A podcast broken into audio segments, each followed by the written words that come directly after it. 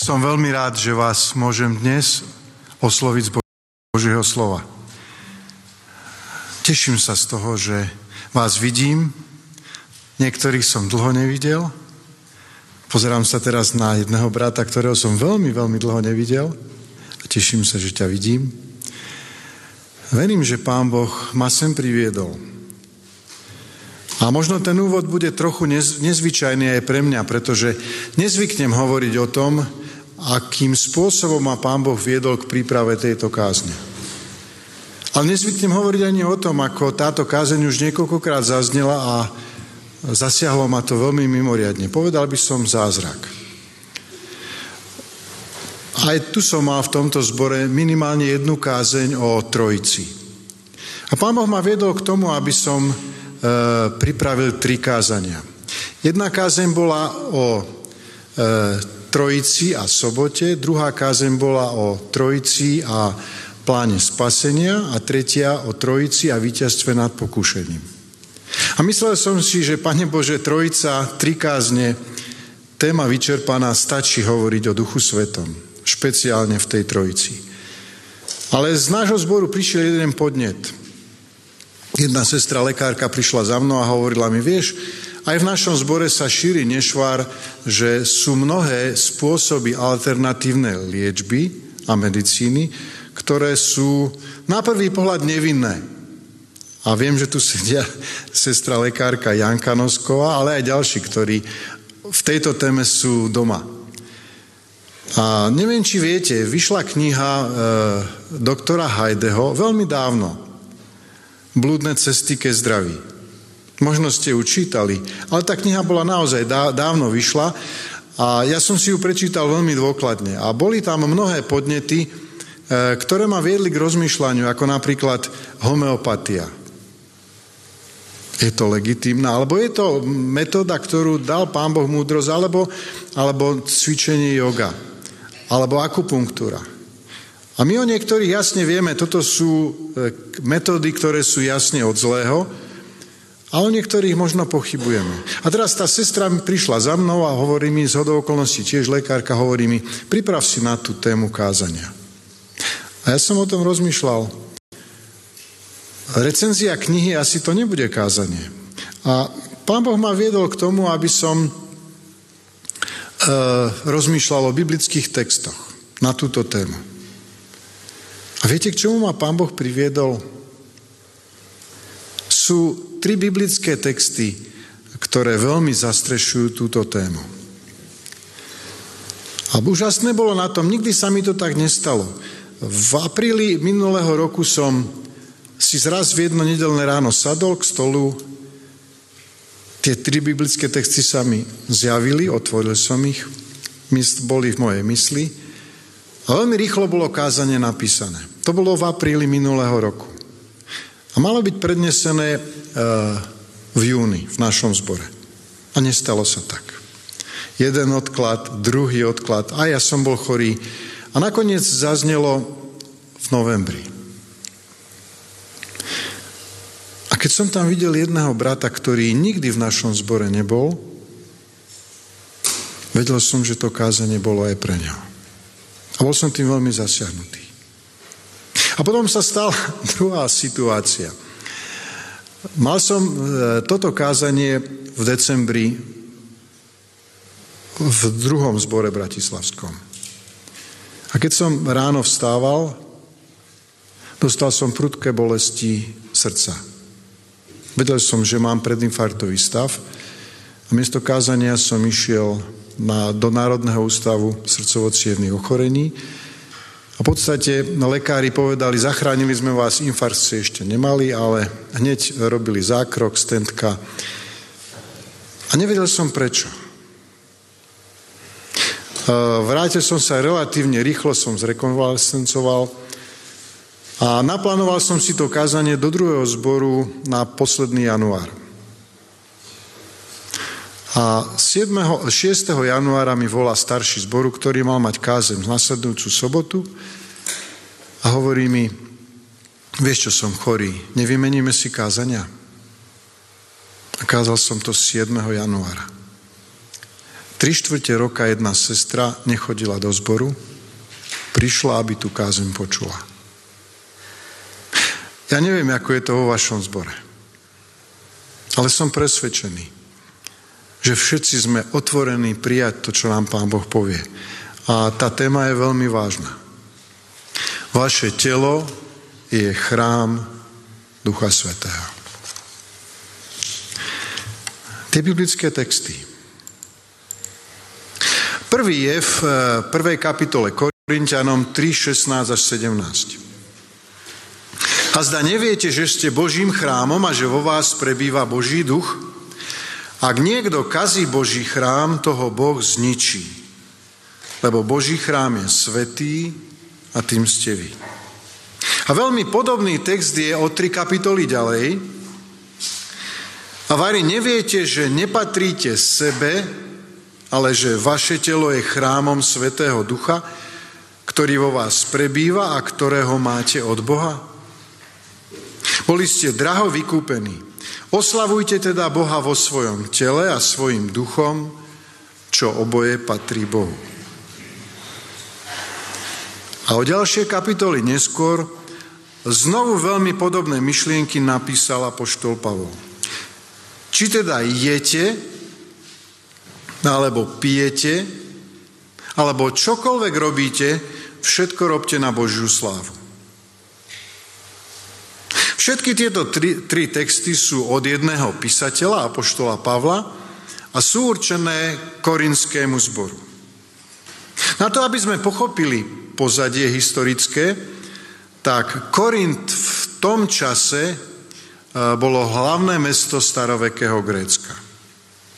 Obchodne aj politicky. Ľudia, ktorí tam žili, boli finančne veľmi dobre, ale boli aj nábožní, mali veľa chrámov. A jeden z chrámov patril bohyni Afrodite. A v tom chráme slúžili sakrálne prostitútky. A tým bolo poznačené celé to mesto. Dokonca sa hovorilo, že korintovať znamená praktizovať sexuálnu nemravnosť. Prišiel tam Pavol a Pavol z týchto ľudí založí zbor. A keď sa k Pavlovi dostanú správy, že síce títo ľudia sa stali božími deťmi, božími následovníkmi, tak stále ešte v niektorých oblastiach sa tá ich sexuálna nemravnosť drží.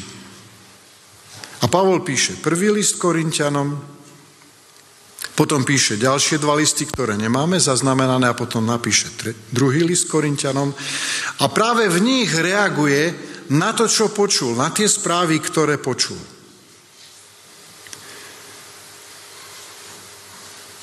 To, čo je veľmi dôležité, aby sme teraz pochopili súvislosť, komu hovorí, čo hovorí, tak si pripomeňme a možno nadviažeme aj na to kázanie o Trojici. Ako vnímate Otca? To len pripomínam. Otec je počiatok a zdroj všetkého. Otec prebýva v nebi a je neviditeľný. Ale prichádza nám zjaviť Otca, jeho syn, ktorý je prostredník, ktorý nám prišiel ukázať Otca, ktorý nám prišiel dať príklad víťazného života, že je možné víťaziť nad hriechom a nad pokušením. A Ježiš to nemal ľahšie ako my. On to mal ťažšie. A pritom zvíťazil. Bez hriechu. A práve preto, že nezrešil, tak mohol priniesť výkupnú obec za každého z nás, ktorý niekedy podľahneme pokušeniu a zrešíme. Ale Ježiš prišiel ako Immanuel, Boh s nami. A tam vidíte ten krásny postup. Otec v nebi neviditeľný, Ježiš prichádza a už je viditeľný. Už je dokonca stojaci vedľa nás. On je Emanuel, on je Boh s nami. Ale to nie je všetko.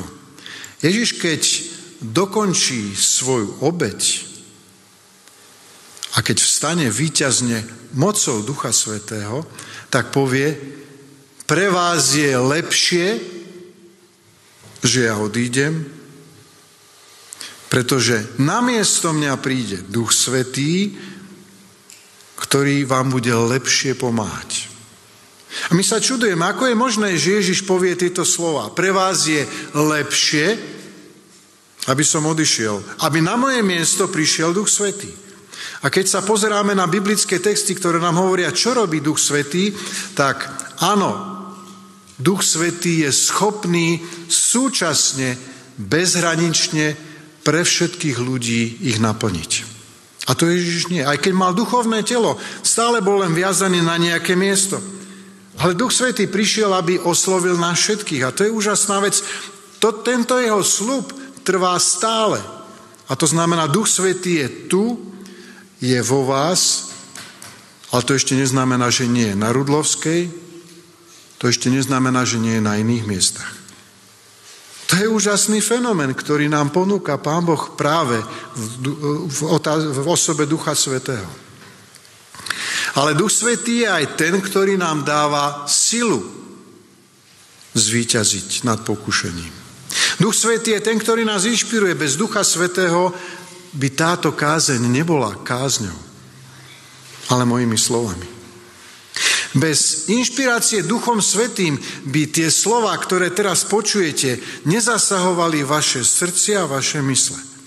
To je práca Ducha Svetého a to je niečo, čo robí individuálne s každým z vás Duch Svetý. Bez Ducha Svetého by sme nemali duchovné dary. My sme prežili úžasnú sobotnú školu a všetci tí učitelia boli obdarovaní Duchom Svetým, aby učili. A to, že ja kážem, to nie je zo mňa. To je práca Ducha Svetého, ktorý dáva úžasné dary. Ale ešte niečo z nás sa nás dotýka všetkých. Ovocie Ducha Svetého. To je tiež produkt Ducha Svetého. A to najkrajšie, čo je ten postup. Že ten neviditeľný Boh sa zjavuje v Emanuelovi, ktorý je Boh s nami, a Duch Svetý má voči nám ešte tesnejšiu väzbu, pretože je v nás. Ani medzi manželmi nie je taká väzba. Ako môže mať tú väzbu Duch Svetý k nám, pretože nás naplňa. To je najkrajšia vízia, najkrajší plán, ktorý Pán Boh pripravil. A teda toto je základný pojem číslo jedna. Boh Svetý jedna z osôb Božej Trojice chce v nás prebývať. Nie je to úžasná prednosť. Nie je to e, zdroj trvalej radosti, že pokiaľ žijem, tak vo mne môže byť Duch Svetý. Nie je to výnimočný zážitok? Ja neviem, kade ma povedie. Ja neviem, kedy budem toto kázanie znovu kázať. Neviem. A neviem, aké kázanie mi Pán Boh dá znovu. Neviem. Neviem, koho mám navštíviť, s kým sa mám stretnúť, neviem, čo mám robiť, ale Duch Svetý to vie. A je dobré, že to On vie. Pretože On ma presne povedie tam, kde budem požehnaním pre seba, ale aj pre druhých. A predstavte si, že týmto bývalým pohanom napíše apoštol Pavol. Vaše telo je chrámom Ducha Svetého. To je aj úžasný záväzok. A zároveň je to aj prednosť, že postupne z toho nášho tela, ktoré má niekedy snahu kaziť ten Boží chrám, ten Duch Svetý to pomaly vypratáva von a čistí, robí poriadok. Takže základný pojem je ten, že Duch Svetý chce v nás prebývať. Duch Svetý nám chce pomôcť, aby v nás bol Boží chrám. A verím, že to bude dovtedy trvať, pokiaľ bude čas milosti. Druhý základný pojem je chrám svetiňa. Pavol ho používa dvakrát v týchto textoch. Samozrejme nám pomôže pochopiť to, čo bola starozákona, svetiňa a chrám. Na čo slúžili? Boh chce prebývať so svojim ľudom. Všimnite si už tu, vlastne v tom starozákonnom modeli, neviditeľný Boh zostúpil na svetiňu alebo na chrám, keď boli dokončené, v podobe oblaku. Sice nevideli tvár Boha, ale vedeli, že je prítomný. Boh chce prebývať so svojim ľudom. samozrejme, chrám slúžil aj na to, aby tam ľudia prišli a očistili sa od svojich hriechov. Chrám slúžil na to, aby sa tam prinášali dary. Dneska sme hovorili v úlohe, boli tam zásobárne. Chrám slúžil teda na to, aby sme spoznali, aký Pán Boh je. Pretože v chráme zaznievalo aj Božie slovo. A Božie slovo bolo o tom, aký je Pán Boh. Samozrejme, chrám slúžil aj na radostné spoločenstvo ľudí. A ja keď vás dnes vidím, teším sa z toho. Teším sa, lebo vás mám rád. Ale to, čo je veľmi zaujímavé, chrám nebol postavený len tak, že no nájdi nejakého architekta a postav svetiňu na púšti alebo postav chrám. Nie. Chrám mal presné rozmery, chrám a svetiňa mala presné materiály, z ktorých malo byť postavené. Chrám bol najkrajšia stavba v Jeruzaleme. Bol tam použitý najdrahší materiál. A zároveň chrám bol účelný. Všetko, čo bolo v chráme, všetky predmety mali zmysel. Mali účel. Viete, na koho ukazovali? Na Ježiša Krista. To znamená, to nebolo samoučelné, to nebolo jedno, postavte si to ako chcete. Pán Boh všetko presne učil. A teraz toto aplikujme na naše tela. Nie je jedno, ako žijete. Nie je jedno, čo hovoríte. Nie je jedno, čo myslíte. Pretože Pavol hovorí, vaše telo je chrámom Ducha Svetého. To, čo je platilo v starozákonnej dobe pre chrám, cez Ježiša Krista môžeme preniesť do novozákonnej doby, a Pavol špeciálne hovorí o jeho následovníkoch, že sú chrámom. Nie je to úžasná prednosť, že vy môžete byť chrámom Ducha Svetého pre druhých ľudí, pre všetkých. To je najúžasnejšia prednosť. Verím, že sa z toho tešíte a že to príjmate. Ďalší dôležitý význam, tak hovorili sme o Duchu Svetom, hovorili sme o chráme. Ďalší dôležitý výraz je telo. Čo tým myslí Pavol? A keď hovoríme e, o tele, tak v Biblii nachádzame e, rôzne významy. Čo je to telo? Jeden text hovorí, potom Jozef z Arimatie, ktorý bol Ježišovým učeníkom, ale tajným zo strachu pred Židmi požiadal Piláta, aby mu dovolil sňať Ježišovo telo. Pilát dovolil, šiel teda a sňal jeho telo. Z kontextu veľmi jasne vyplýva, že v tomto prípade sa jednalo o fyzické Ježišovo telo bez života. To znamená jeho mŕtvola. Ale v Biblii sú aj ďalšie významy pre slovo telo. Ježiš im odpovedal, zbúrajte tento chrám a ja ho za tri dní postavím. Židia však hovorili, 46 rokov stavali tento chrám a ty ho postavíš za tri dni? No on hovoril o chráme svojho tela. Tu sa nejednalo len o fyzické telo, ale tu sa jednalo o celkovo Ježišo, Ježiša ako takého, ako osobnosť, ako celú komplexnú bytosť. Pretože on hovorí ešte ako živý, a zaujímavé, že používa tento príklad, tento obraz. Ale potom je tu ešte iný význam. To znamená celá bytosť, druhý význam. Prvá telesná stránka, druhá celá bytosť. A tretí text. Vieme totiž, že zákon je duchovný, ale ja som telesný, predaný do otroctva hriechu. Biblia nám často hovorí o telesnom človeku, ako o človeku, ktorý žije proti Pánu Bohu, ktorý s Pánom Bohom nechce mať nič spoločné, ktorý nechce byť v nebeskom kráľovstve, ktorý si žije týmto telesným spôsobom života. Ale Biblia nám hovorí aj o duchovných ľuďoch. A ja verím, že my všetci sme duchovní, že sme prežili krst Duchom Svetým, že sme sa rozhodli a možno aj dneska prijať ho do svojho života. A duchovný človek, ten ide hore. Duchovný človek, ten žije iným spôsobom života. Takže to je ďalší význam. Naše smerovanie, či už telesné alebo duchovné. Aký význam e, má to slovo telo v týchto textoch? A zda neviete, že ste Božím chrámom a že vo vás prebýva Boží duch? Ak niekto kazí Boží chrám, toho Boh zničí, lebo Božím chrámom, Boží chrám je svetý a tým ste vy. Čo ty myslí?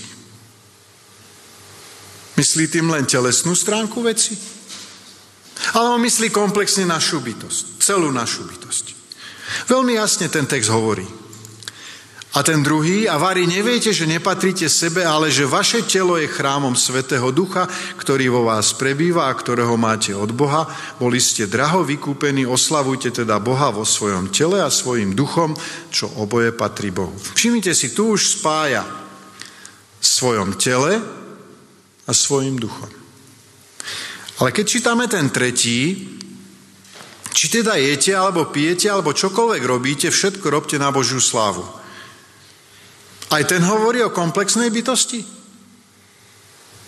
Ale Pavol tam zdôrazňuje a zameriava sa, či jete, čo dávate do svojich úst, či pijete, alebo čokoľvek robíte.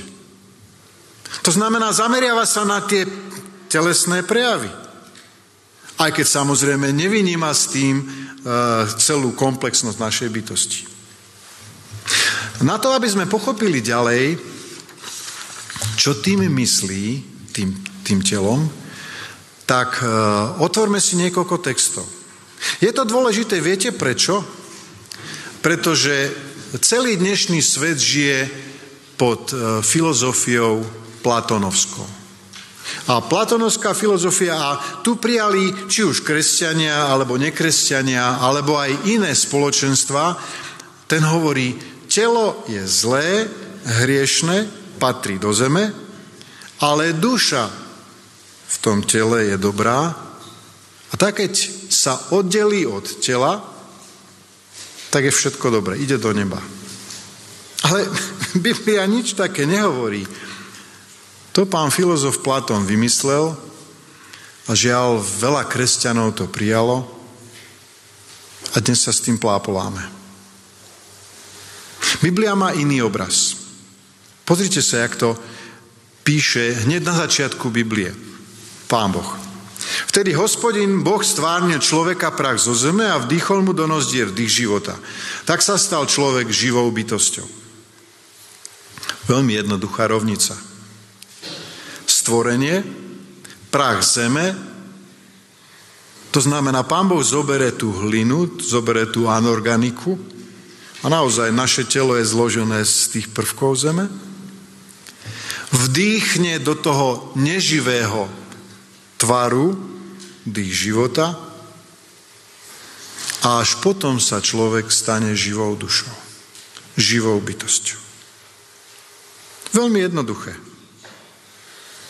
A čo sa deje pri smrti?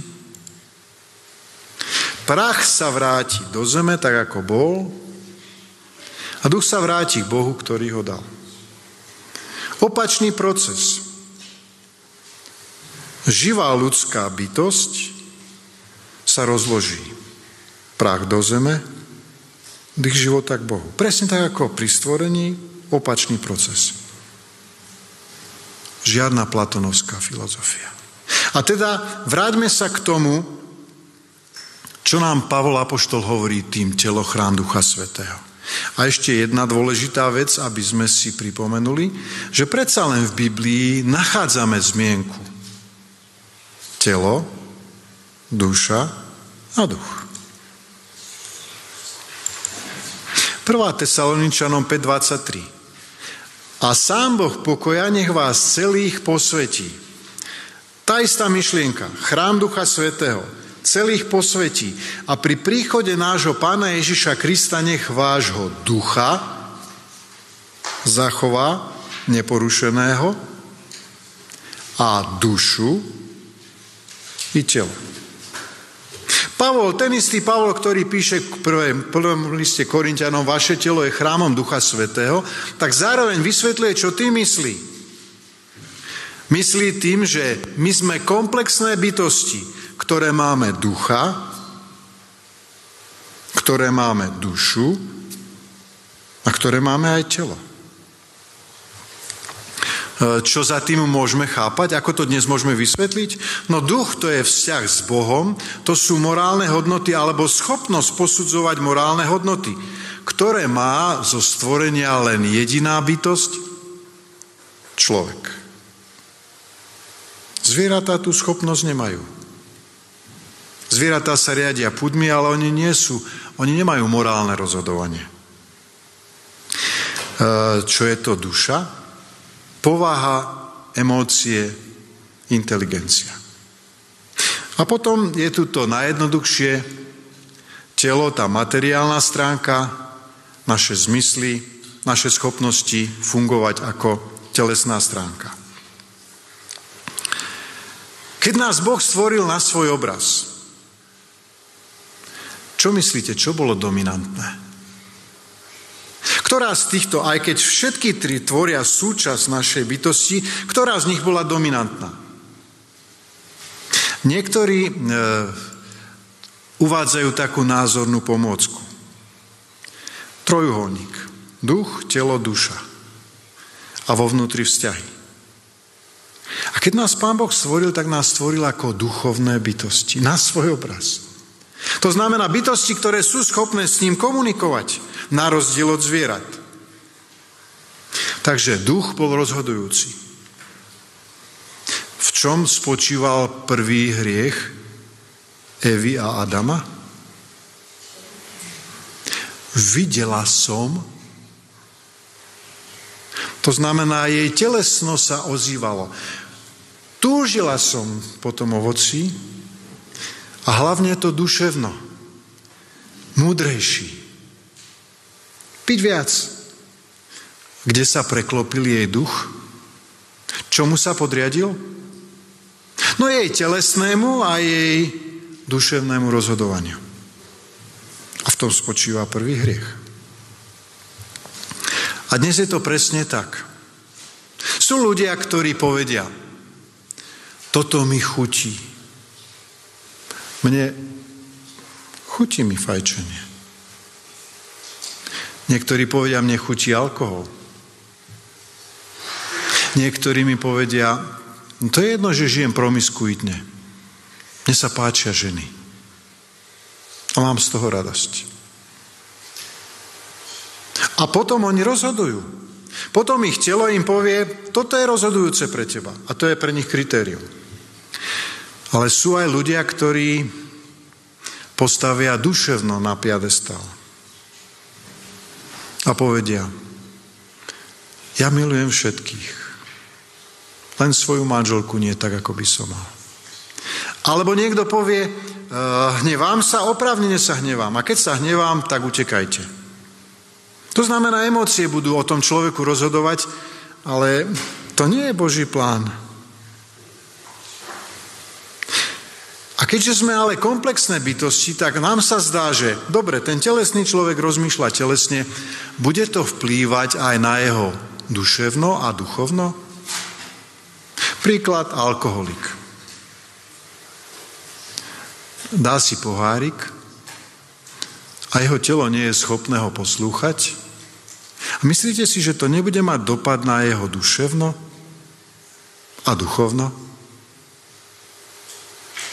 Podstate tí ľudia strácajú, v okamihu, keď sú opity, strácajú morálne zábrany. Ako je možné, že alkohol zničí ich schopnosť alebo posunie im hranice ich morálnych zábran? A keď to robí trvale, tak v podstate alkoholik, my sme niekoľko filmov filmovali o alkoholikoch. Ten človek má záujem už len piť, piť, piť. Všetko ostatné padá. Absolútne. Vzťah s Pánom Bohom a morálne rozmýšľanie. Alebo dajme si príklad človeka, ktorého ovládajú emócie. To znamená, ak nenávidím, Má to aj vzťah duch, duchovnú? Pán Boh to veľmi jasne povie. Ak ty nevieš odpustiť svojmu blížnemu, ani ja ti neodpustím. Čo nám chce Duch Svetý pomôcť? Aby sme sa vrátili k pôvodnému plánu.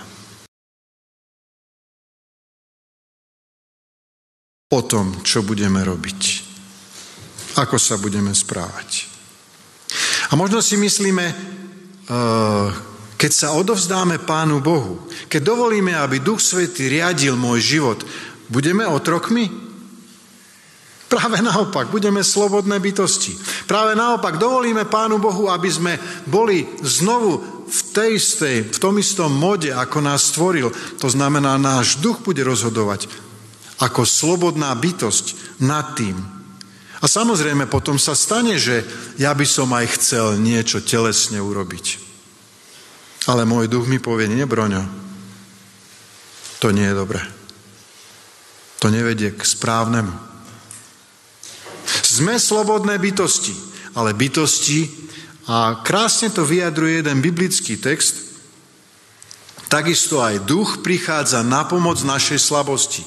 My sme slabí, my sme stále zotročení hriechu. Stále by sa to naše telo alebo duša chceli dostať hore. Ale je tu Duch Svetý, ktorý prichádza na pomoc našej slabosti. Veď nevieme ani to, za čo sa máme modliť. Ale sám Duch sa za nás prihovára nevysloviteľnými vzdychmi. Ale ten, čo skúma srdcia, pozná zmýšľanie ducha, lebo sa prihovára za svetých, tak ako chce Boh. Duch Svetý nám prináša slobodu. Duch Svetý nám prináša, aby naše duchovno rozhodovalo o ďalšom našom živote. Vráťme sa k tomu ďalšiemu pojmu. Znovu poďme, hovorili sme si teda o Duchu Svetom, hovorili sme si o chráme, hovorili sme si o tele. A teraz je tam ďalší výraz, kazí Boží chrám. Ako môžeme kaziť chrám nášho tela? Akým spôsobom? Kto kazí Boží chrám? Ako ho kazí? Je tu telesná oblasť. Keď sme sa pozreli do toho tretieho, do tej tretej skupiny veršov, tak tam bolo veľmi jasne napísané. Jete, pijete, alebo čokoľvek robíte. To znamená, Pavol najprv nastavuje, vaše telo je chrám a potom ho rozmíňa to na drobné a povie, a toto sa prejaví najviac, najmarkantnejšie v tej telesnej oblasti jete, pijete alebo čokoľvek robíte. A všetkým týmto oblastiam v telesnej oblasti dáva Pán Boh hranice. A veľmi jasné. Nenechá vás na pochybách, že čo on by chcel, alebo respektíve on ako tvorca nás má presný návod, že ako ho budeme používať a keď ho budeme takto používať, bude dobre. Keď nalejete, nalejete do vášho e, benzínového auta naftu, tak ste skončili s výmenou motora. To znamená, Pán Boh nadizajnuje, čo máme robiť, ako máme žiť a je to veľmi jednoduché, tam sú hranice nastavené, takže poďme k jedlo. Na začiatku pri stvorení štyri typy stravy. Ovocie, obilniny, strukoviny, orechy. Nič viac. Tak sme nastavení. Tak sme boli nastavení. Potom, keď eh, Adam s Evou zhrešili, tak pán Boh pridal zeleninu. A potom po potope pridáva meso. Obmedzenie len na čisté. Nie pre Židov, pre všetkých ľudí. Lebo vtedy ešte o Židoch ani chýru, ani slichu. Ale zaujímavé ešte jedna vec je, prípade toho, že hovoríme o mese, tak pán Boh dáva ešte ďalšiu hranicu. Meso, áno, čisté, ale zákaz je z krv. Zaujímavé je, že Biblia nehovorí o pití krvi, ale hovorí zákaz jedenia krvi. Prečo? Jednoducho pán Boh povie, toto nie je jedlo pre vás. A teda, ak ste aj, ak aj jete meso, tak pozor na to, krv tam nemá byť. Riešte to už v dnešnej dobe, ako chcete. Krv tam nemá byť. A to znamená, zase niekto môže povedať pre Židov. Spomínate si, aký bol uzáver Jeruzalemského koncilu, ktorý bol pre novozaloženú církev Ježišom Kristom? Smilstvo, nečistota a medzi iným zákaz je skrv. Pre nás všetkých. Takže jedlo, čo áno a čo nie. A čo pitie. Aké, aké dáva hranice pán Boh na pitie? Pitie vína a iného opojného nápoja. V starozákonnej dobe. Pili víno a iný opojný nápoj. Pili. Nebojme sa to povedať. Pili. Ale dve skupiny nesmeli piť. Pomôžte mi. Kňazi. Jednoznačne, kňazi, keď slúžili v chráme, nesmeli prísť pred hospodina opití. Veľmi jasné. Druhá skupina? Nazarení, áno. E, viacerým ste mi pripomenuli, keď som to kázanie písal Nazarení, ale ešte je tu jedna špecifická skupina, ktorá bude mať väzbu na nás. A ťažko na to prídete. Ja som to dlho hľadal. Králi nesmeli piť. A viete kedy? Král, keď súdil ľudí, nesmel byť pod vplyvom alkoholu. Aby neohol spravodlivosť.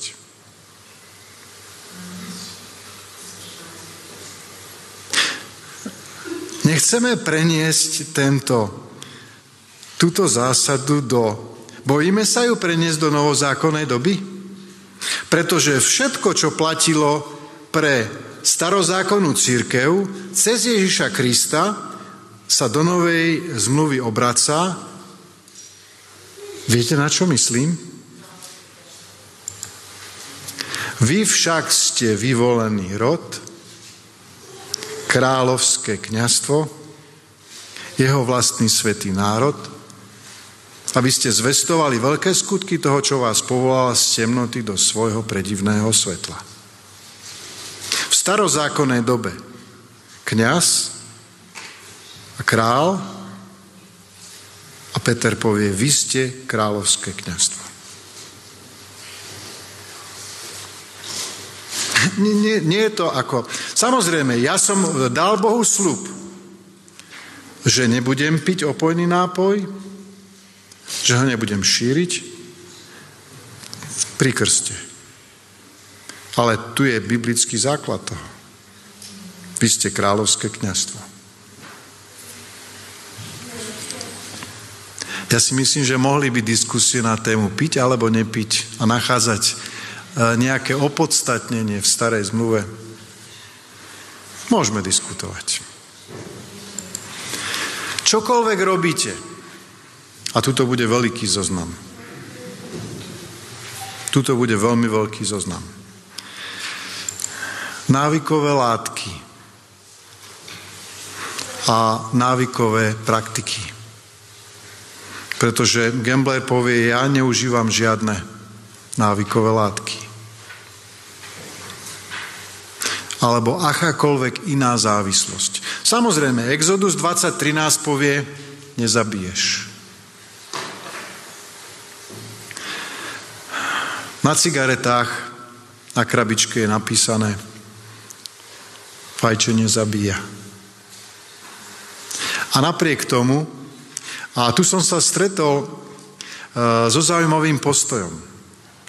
Poviem vám to otvorene. V našom zbore viem o niektorých ľuďoch, ktorí fajčia a fajčia dlhodobo a v podstate im to nič nerobí. Láska Božia prikrýva všetko. A idem do zboru v Rakúsoch a zborový kazateľ, keď sa chce niekto dať pokrstiť a keď vie o tom, že fajčí, tak povie, vieš, musíš sa najprv zdať cigariet. A ja som presvedčený, že robí dobre. Pretože v tej rómskej osade a pri tých ich zvykoch tej kultúry musel nastaviť jasné hranice brat Milenko. Pretože keby ich nenastavil, tak sa mu to rozsype v všetkých ostatných oblastiach. Je to na vás. Je to na nás. Ale potom je tu ďalšia oblasť. Sexuálna nemravnosť. A toto je oblasť, zaujímavé je, že keď Pavol píše Korintianom, tak tu ako keby počiarkol význam sexuálnej nemravnosti. Pretože on tam spomína, tým nechcem povedať, že je menší a väčší hriech, to vôbec nie. On tam spomína, že ak idete za smilnicou, tak sa s ňou stávate jedným telom. A vy, ktorí ste jedným telom s Kristom, ako môžete ísť v jedným telom s Kristom za smilnicou? Ako keby tento hriech alebo táto nemravnosť mala väčšie dôsledky ako to pitie, alebo, ten, alebo to fajčenie, alebo čokoľvek, ktoré páchame len na sebe. V tomto prípade sa to je, týka už dvoch ľudí a možno aj viacerých. Tým nechcem povedať menší a väčší hriech. V každom prípade Pavol vychádza z tohto kontextu, z tohto prostredia a veľmi jasne hovorí. To znamená, sexualita a v dnešnej spoločnosti to už musíme povedať aj inak. Sexualita je len medzi mužom a ženou a v manželstve. To znamená, biblicky nie je opodstatnená ani muž a muž a žena žena, aj keď sú v manželstve. Jediný spôsob sexuality, ktorú nám Pán Boh dáva ako, a ja to poviem, ako najkrajší dar medzi dvomi ľuďmi, je v manželstve a medzi mužom a ženou. Všetko ostatné je kazenie Božieho chrámu. Práca, odpočinok. Ak niekto nerobí a chce jesť, kazí Boží chrám. Ak niekto robí príliš, aj v sobotu, kazí Boží chrám. A samozrejme, tu sú už hranice nastavené, ako ste si všimli, desatorom. To sú všetko, tie hranice, pán Boh hovorí, takto sú nastavené. Samozrejme, desatoro nie je o tom, aby nás obmedzovalo, ale aby nám ukázalo, aké je požehnanie z toho, keď ich dodržiavame. Neúcta k rodičom, nezabiješ, neukradneš, nepovieš falošné svedectvo. Čokoľvek robíte. A tu patria aj tie nepovolené liečebné, nepovolené liečebné metódy. Ehm, samozrejme v tej knihe ich je veľmi veľa a sú podrobne popísané. Ja nemôžem hovoriť, není priestor hovoriť o všetkých. Ehm, možno v tej starozákonnej dobe išlo o čarodejníctvo, ehm, išlo o mm, veštenie, prevádzanie cez oheň, ale v dnešnej dobe, a teraz vám vysypem veľký zoznam, v biblických teda mm, dobách prevádzanie cez oheň, veštenie, čarodejníctvo astrológia a dnes radiestézia, mesmerizmus, špiritizmus, hypnóza, autogénny tréning, yoga ako liečebná gymnastika, antroposofia, homeopatia, akupunktúra, transcendentálna meditácia, nové sekty. To píše ten autor e, v knihe. Pozitívne je, že tá kniha má výjsť tento rok, niekedy v apríli. Pokiaľ by ste chceli a má byť ešte revidované vydanie, to znamená, je to lekár, nemecký lekár, veľmi pôsobivo pôsobí. To nie, to nie je človek, ktorý by len bol len lekárom, ale zároveň je aj dobrým kresťanom a dobre je aj zdatný v e, Biblii. Takže volá sa doktor Manfred Heide, Bludné cesty ke zdraví.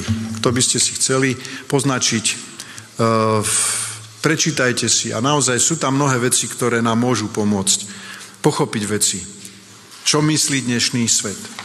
Takže to je telesná oblasť. Duševná oblasť je druhá možnosť, druhá sféra. A viete, k čomu nás dnes vedú multimédia? No, uvedomujete si, k čomu nás vedú dnes väčšinové multimédia? Aby sme prežívali svoj život vo virtuálnom svete.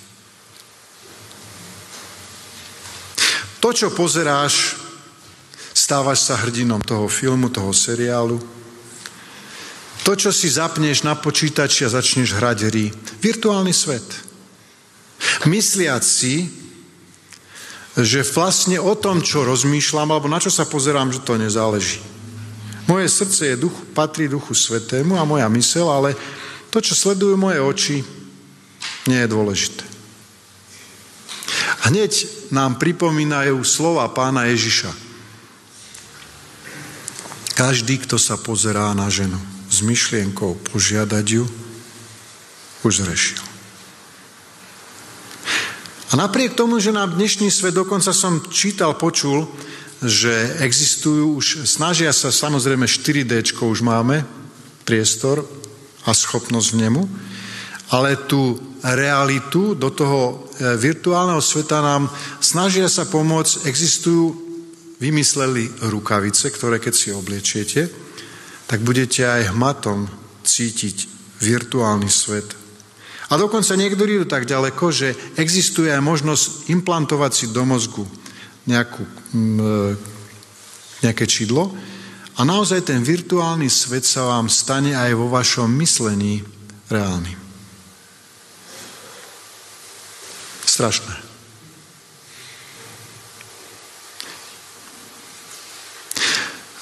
Tu môžeme dosadiť naozaj všetko to, čo pozeráme a všetok ten kal, ktorý nám vlastne ale nás predurčuje na to, ako sa budeme rozhodovať, ako budeme rozmýšľať. To znamená, ide o boj našej mysle. Sice to fyzicky neurobím, ale svojimi očami, svojim myslením. Áno, to je rovnako kazenie Božieho chrámu. Neochota vzdať sa negatívnych pocitov. To znamená, ak niekoho nenávidím a poviem si, ja už s tým nič nebudem robiť, zase na to Biblia veľmi jasne hovorí, kto nenávidí svojho brata, je vrah. A pritom ostaneme na nenávisti. Ja mu neviem odpustiť. Ak odmietame žiť ovocím Ducha Svetého.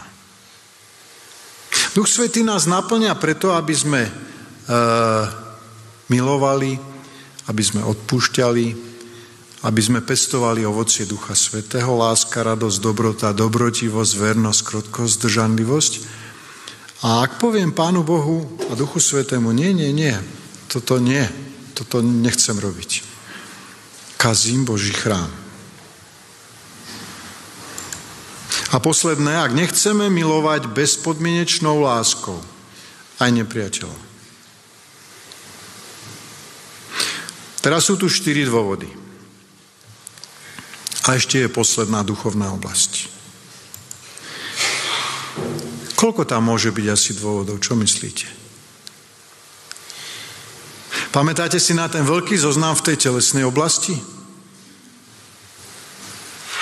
V duševnej to už boli len štyri. Ako to bude v duchovnej? Jeden. Ak nepríjmame Boha ako jediný zdroj našej telesnej, duševnej a duchovnej sily. Jeden jediný.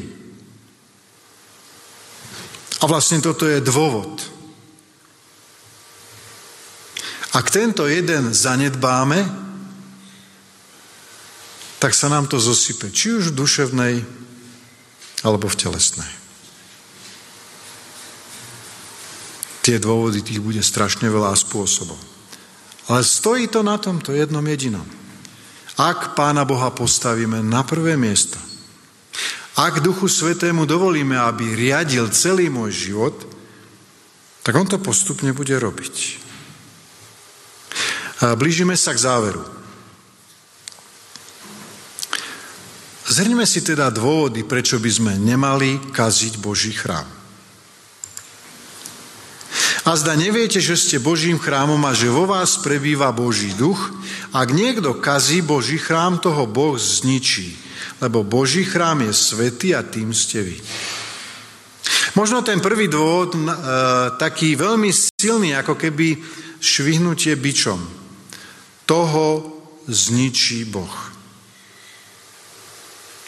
Otázka je, myslíte si, že Boh potrebuje ničiť ľudí, ktorí kazia jeho chrám? Veď my si ho sami kazíme. Veď Pán Boh len hovorí, keď si budeš kaziť chrám svojho tela, tak to bude mať dôsledky také, že sa zničíš. A ani Pán Boh s tým nič neurobí. Pán Boh nám dáva slobodnú volu. Vy sa ľudia rozhodujete, čo chcete urobiť. A Pán Boh nemôže ani do väčšnosti takému človeku pomôcť, keď vlastne on nechce. To znamená, je tu samozrejme uvedené zničí Boh, ale de facto my si ho ničíme sami a Boh dovolí, aby sme si ho zničili. Aj v tomto živote, aj pre väčšnosť. Ale je tu ešte ďalší dôvod. Takže horší život teraz a strata väčšnosti. A vari neviete, že nepatríte sebe, boli ste draho vykúpení. Dnes sme na sobotnej škole si pripomenuli, že nepatríme sami sebe, pretože sme si nedali život. To je pravda. Máme mi dôvod ničiť si niečo, čo nie je naše? Nepatríte sami sebe. A na druhej strane je tu veľmi silné, boli ste draho vykúpení. To znamená, Pán Boh nám daruje život, ten náš život je prepožičaný a Pán Boh navyše ešte, keď my ten život e, našou hriešnosťou a našimi hriešnými skutkami ničíme, tak Pán Boh za nás draho zomrel v osobe Ježiša Krista. Boli ste draho vykúpení. A keď teda ja poviem, áno, Ježiš za mňa zomrel, nevadí. Ja budem ďalej kaziť Boží chrám a znovu Ježiš za mňa zomrel. A znovu ma prikryl svojimi hriechmi a stále šlapeme po obeti Ježiša Krista. Ak ničíme svoj chrám, teraz už vedome, keď o tom vieme, ničíme a šlapeme po obeti Ježiša Krista. Nepatríme seme, pohrdáme obeťou Ježiša Krista. Oslavujte teda Boha vo svojom tele a svojim duchom. Boh má pre nás úžasnú úlohu. My tu nie sme sami pre seba. Pán Boh nás nestvoril len preto, aby sme sa tu mali šťastne, radostne a krásny život prežili. Ale Pán Boh v každom z nás má svojho služobníka, ktorý má tým druhým zjavovať slávu nebeského Otca. A teda oslavujme. A oslavovať sa nedá tým, že kazíme Boží chrám. Tým druhým to nevieme inak povedať. Takže neoslavujeme Boha a nevedieme druhých k oslave Boha. E, ešte raz na záver. Posledný krát sa vrátime tomu textu. A najprv si ho prečítajme tak, ako ho Apoštol Pavol napísal a potom ho aktualizujme pre nás dnes. Nebuďte na pohoršenie ani Židom, ani Grékom, ani Božej cirkvi, ako aj ja sa usilujem páčiť všetkým vo všetkom a nehľadám, čo osoží mne, ale čo osoží mnohým, aby boli spasení. A keď to aktualizujeme, Môžeme to čítať následovne.